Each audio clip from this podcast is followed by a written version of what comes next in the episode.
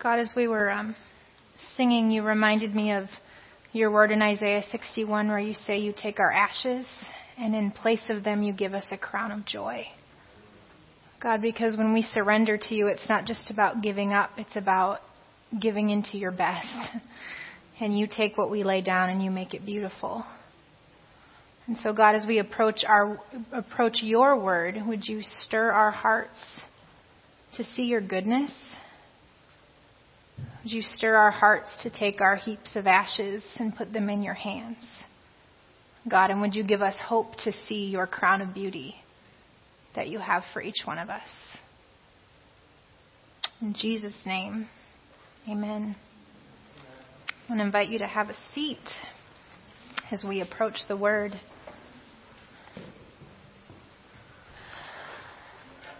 So, as um, Mark named for us before testimony time, we are in the middle of this itty bitty little book called Haggai. Um, Haggai is found just a couple books before your New Testament starts, before Matthew. Um, and Haggai is a book um, of the words of the prophet Haggai to the remnant of the people who had been in Judah, people that had been taken into exile and were now returned to the land that God had promised their forefathers. And Haggai the prophet comes to speak to them several times. And this morning we're picking up on Haggai chapter 2, and we'll read verses 10 to 19. That's on page 1475, because it's a really hard little book to find. All right. So starting at verse 10. On the 24th day of the ninth month in the second year of Darius, the word of the Lord came to the prophet Haggai. This is what the Lord Almighty says. Ask the priests what the law says.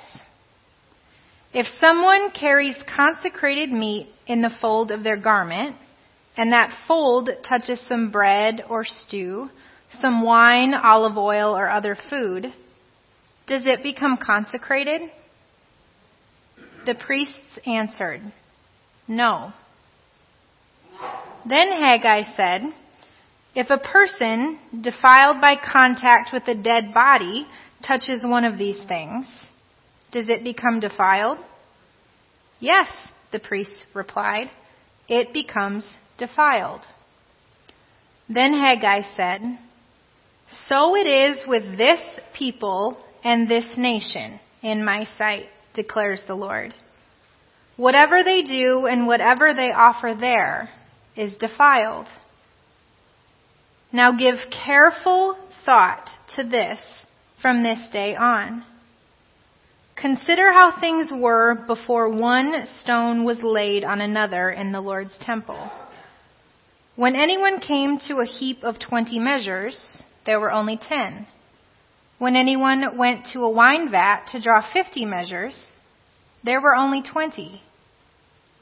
I struck all the work of your hands with blight and mildew and hail, yet you did not return to me, declares the Lord. From this day on, from this 24th day of the ninth month, give careful thought to the day when the foundation of the Lord's temple was laid. Give careful thought. Is there yet any seed left in the barn?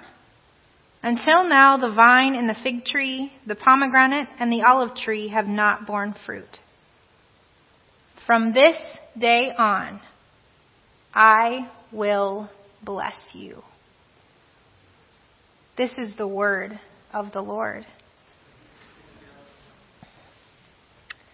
Um, so about a month ago now, I was gifted this super sad looking aloe vera plant. Super sad. You know what aloe vera looks like when it's big and full and it's got all these plumes on it? Um, so I had a friend in seminary and she's moving and she had this great big aloe, or aloe plant and she took it and broke it into little pieces you plant people know how to do this. I don't know how to do this. So she, so she broke it up and planted them in like cut off juice containers, you know, like a Gatorade bottle, like cut it off and put. So I've got this super sad looking baby aloe with its fuzzy roots everywhere. And I, and I took it home and I named it Alvin, Alvin the aloe, hoping that if I named it I might keep it alive. You know, I'm not good with plants. These are my confessions. Um, but my friend said, you know, if you take it home, I know it looks sad, but you put it in a new pot and you put some good soil in it that's made for this kind of plant. And you put some water in there and you water it this often and make sure it gets sun, right? So I took it home and I did all these things. Like I followed the instructions meticulously and Alvin sits on a chair where the sun hits it most of the day. And you know, a month later, Alvin's in the sun and I followed all the instructions but I'm not really sure that he's thriving. Like his ends are a little dry. You know how aloe plants, like on the end, they get brown. But I'm not supposed to overwater it, right? So I'm looking at it and I'm thinking, like, did I do it right? Like, is my labor going to bear fruit? Have I done what I'm supposed to do and is it going to make any difference? Is my plant going to survive? Now, it's a, it's a silly little story, but it reminded me of some of the questions that I think the people in Haggai had to have been asking as they're taking their whole day to lay brick after brick on this massive temple. See, about three months before this ragtag group of exile survivors heard this morning's message, the prophet Haggai had brought them a similar message that we heard several weeks ago. Haggai had come to say, give careful thought to your ways. It's been 16 years since the Lord made a way for you all to return to this land. 16 years since you were brought back from exile and 16 years since you put any effort into building my temple. Give careful thought, Haggai had said. You've given in to pressure and oppression from your neighbors. You've prioritized your own needs and your own houses over the Lord's.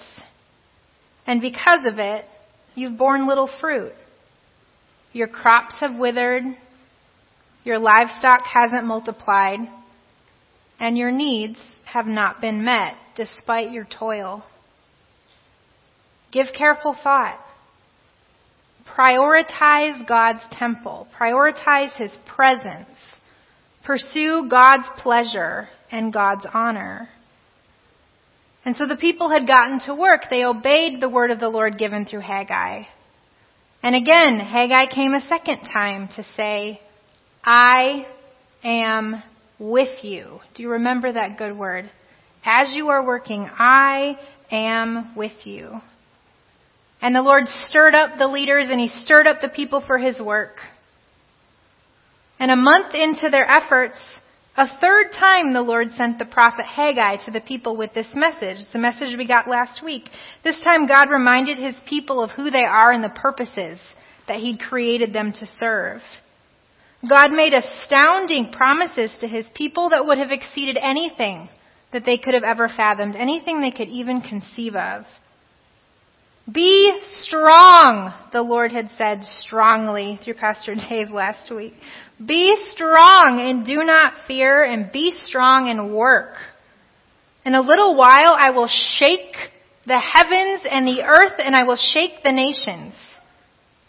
I will fill this house that we are building with glory that surpasses any glory that sat in the temple before. And in this place, the Lord had said, I will grant my peace.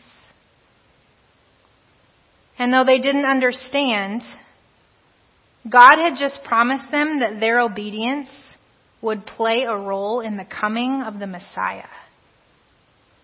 Their role in obedience in building this temple would make a way for the coming of Jesus himself.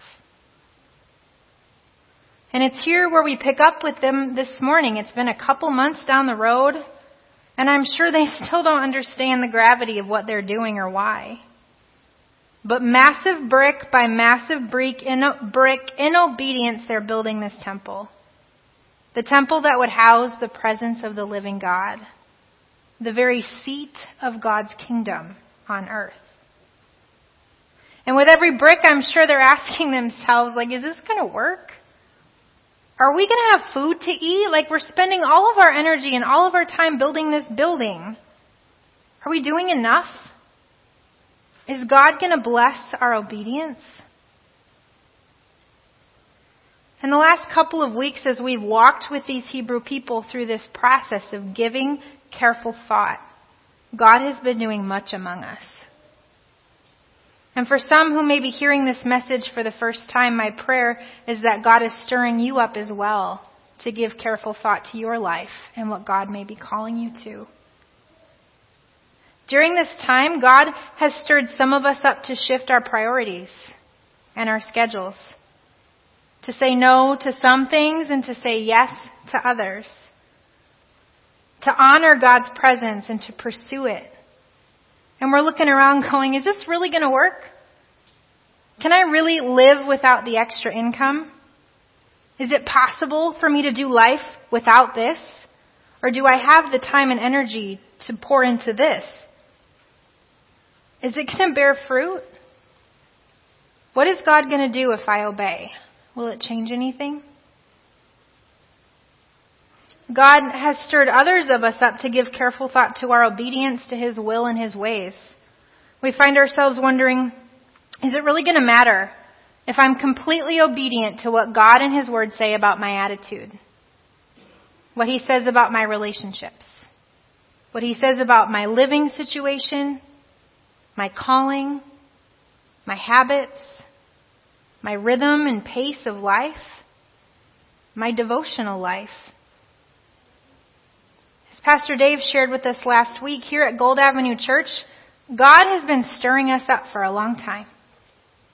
He's been stirring us up to be those who work to build His kingdom.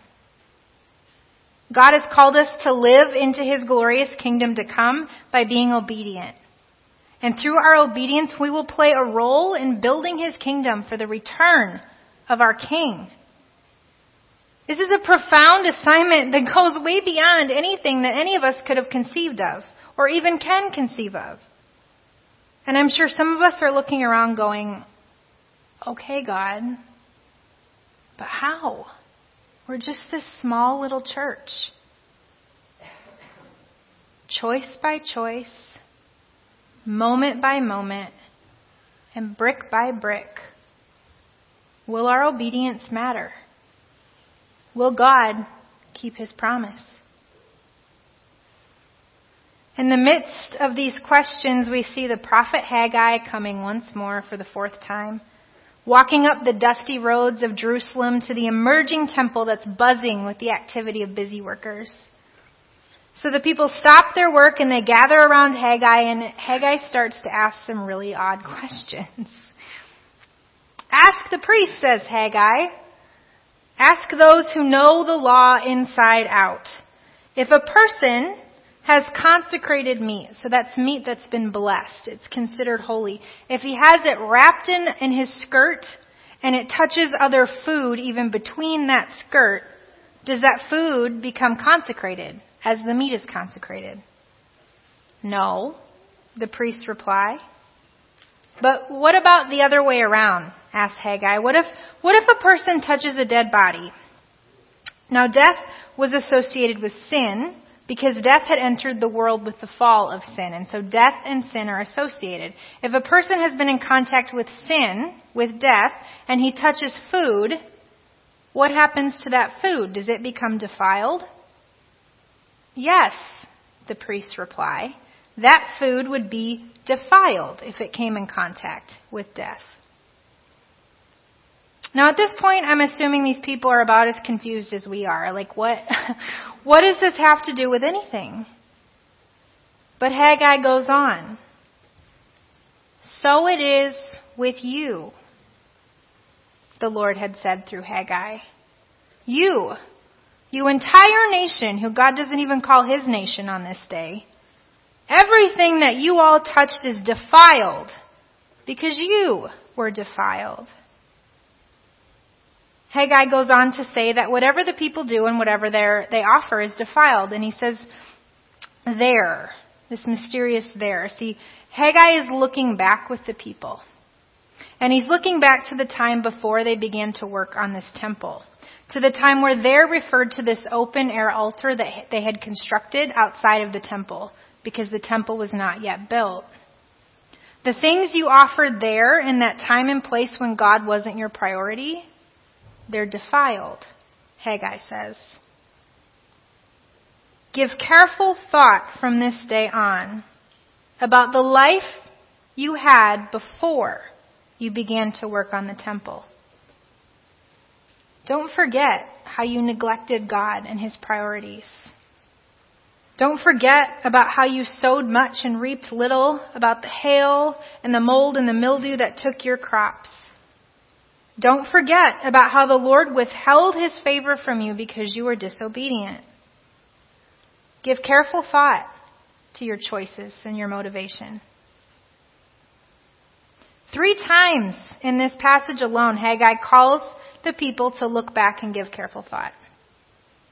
And three times Haggai calls the people to look forward, saying, From this day on. From this day on, things will be different. From this day on, give careful thought to how things have been because it's going to be different. Because you're going to consecrate yourselves through obedience. Now, this whole way through in Haggai, it's been sort of odd that Haggai gives us those little timestamps. Have you noticed that? This morning we read that Haggai came to deliver this message on the 24th day of the ninth month in the second year of Darius. For such a short book, it's a weird amount of time to tell us about where we are. Now, it's an old way of telling time, but historians tell us that what it means is that we're looking at the months of November and December today. And during this time of year in the land of Israel, all of your, your seeds would have been sown. Your crops are in the ground. It's that crucial time of year, much like our summer, where the crop yield is entirely dependent upon weather, which means really it's dependent upon God. It's the time of year when farmers are constantly looking out wondering, is it going to rain? Is the sun going to shine? Is it going to storm and take my crops? Or are there going to be pests that will come and eat my crops? For the Hebrew people, this is the time of year where for 16 years consecutively, famine, hail, and mildew had ruined their crops. This is the true test. They've been obedient. Will God bless them for their obedience with sun and rain? Haggai answers their wonderings when he says, Is there seed in your barns? You don't have grapes or figs or olives yet, says the Lord through Haggai. But from this day, I will bless you. As one commentator put it, though there was no sign of leaf or fruit on the trees, nothing by which one could judge the future produce, yet the prophet predicts an abundant crop flowing from the people's obedience. You obeyed, God was saying. I see you and you've consecrated yourselves. You have set yourselves apart and I will bless the work of your hands. From this day on, I will bless you. Consecration. It's a big word. So the Hebrew word is qodesh. Can we all say that? Qodesh. I just like that cue there. And it means sacred holy, of God, and set apart. In other words, it's going from one thing to another, from defiled to clean. Now, the remnant of God's people had gone from being the people of self to the people of God. People of disobedience to people of obedience. People of defilement to people of consecration. And consecration yields God's blessings. It doesn't guarantee an easy life. It doesn't even remove the difficulties of life, but it does yield God's stirring. It yields His empowerment, His strength, His favor, His faithfulness, and His peace. We've seen the fruit of consecration at Gold Avenue Church. Years ago, long before I was even here, God called Gold Avenue Church to be a people of prayer. And the church obeyed. We've trained people to prayer. We've, meet, we've met consistently on Wednesdays to pray, before church to pray, after church to pray. We've been praying for revival, and out of this consecration, this obeying what God asked us to do, this produced the Growing the Church conference in November where over a hundred pastors and leaders came to learn about the person and work of the Holy Spirit. This consecration is what produced the Empowered for Witness, where 150-ish people come every Thursday night to hear about the goodness of God and the work and person of the Holy Spirit. God called us to pray for revival. And we prayed, we obeyed, and God is fulfilling and answering His promise. Consecrate yourselves, the Lord has been and is continuing to say to us. I want to bless you. Just as I blessed this remnant to prepare a way for Jesus, I'm going to bless you to play a role in preparing a way for God's return, for the come of His kingdom.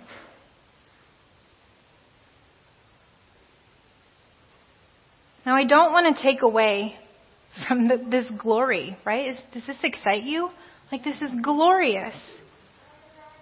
But I believe that in His wisdom and grace, the Lord also has a bit of a warning to give us this morning. And it happens in this weird cryptic question and answer session that we read between Haggai and the priests. The long of the short here is that sin spreads quickly. Just like we see this coronavirus spreading across the globe. If something defiled touches something neutral, even between something else, it can still spread. It's easy to fall into sin, and sin spreads like wildfire. Not so with consecration. If something clean touches something neutral, it doesn't become clean. If my right hand is clean and I clasp it with my left hand that is dirty, they're both dirty, right? As I was preparing for this message, I was reminded of how in the Gospels we see Jesus touching lepers. People with leprosy, with open sores all over their skin. Now, these are people that were deemed unclean and defiled, and people that you were not supposed to touch because you would become unclean.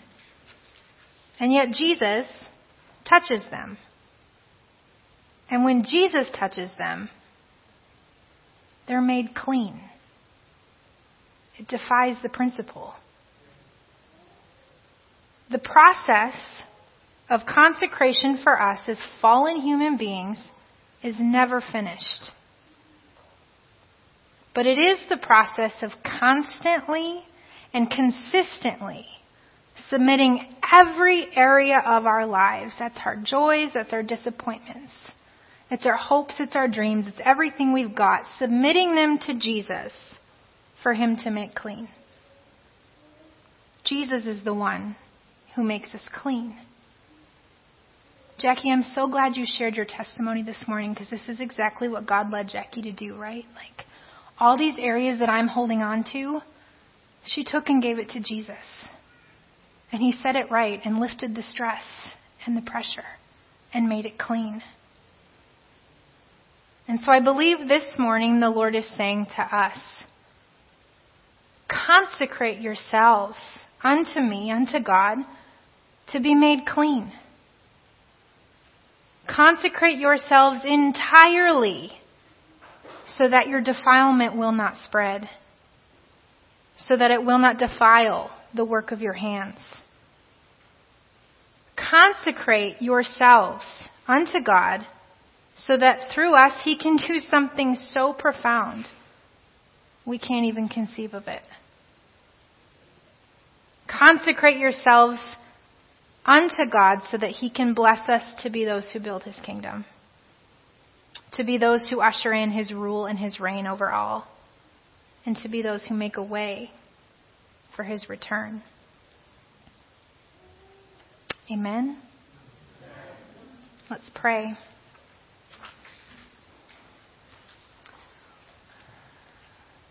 God, I thank you um, for the reminder that you stirred up before we even opened your word that what we give to you, you make beautiful. And so, Lord, again, as you've stirred us to think about consecration and about surrender, Lord, I pray wherever we're at on this journey that you would continue to stir us to see your goodness. Would you con- con- continue to stir faith to trust that you're good, Lord, so that we can surrender, so that we can consecrate? Lord, would you help us to be those who are consecrated, holy unto you? And would we be those who receive your promise that from this day on, you will bless us. Amen.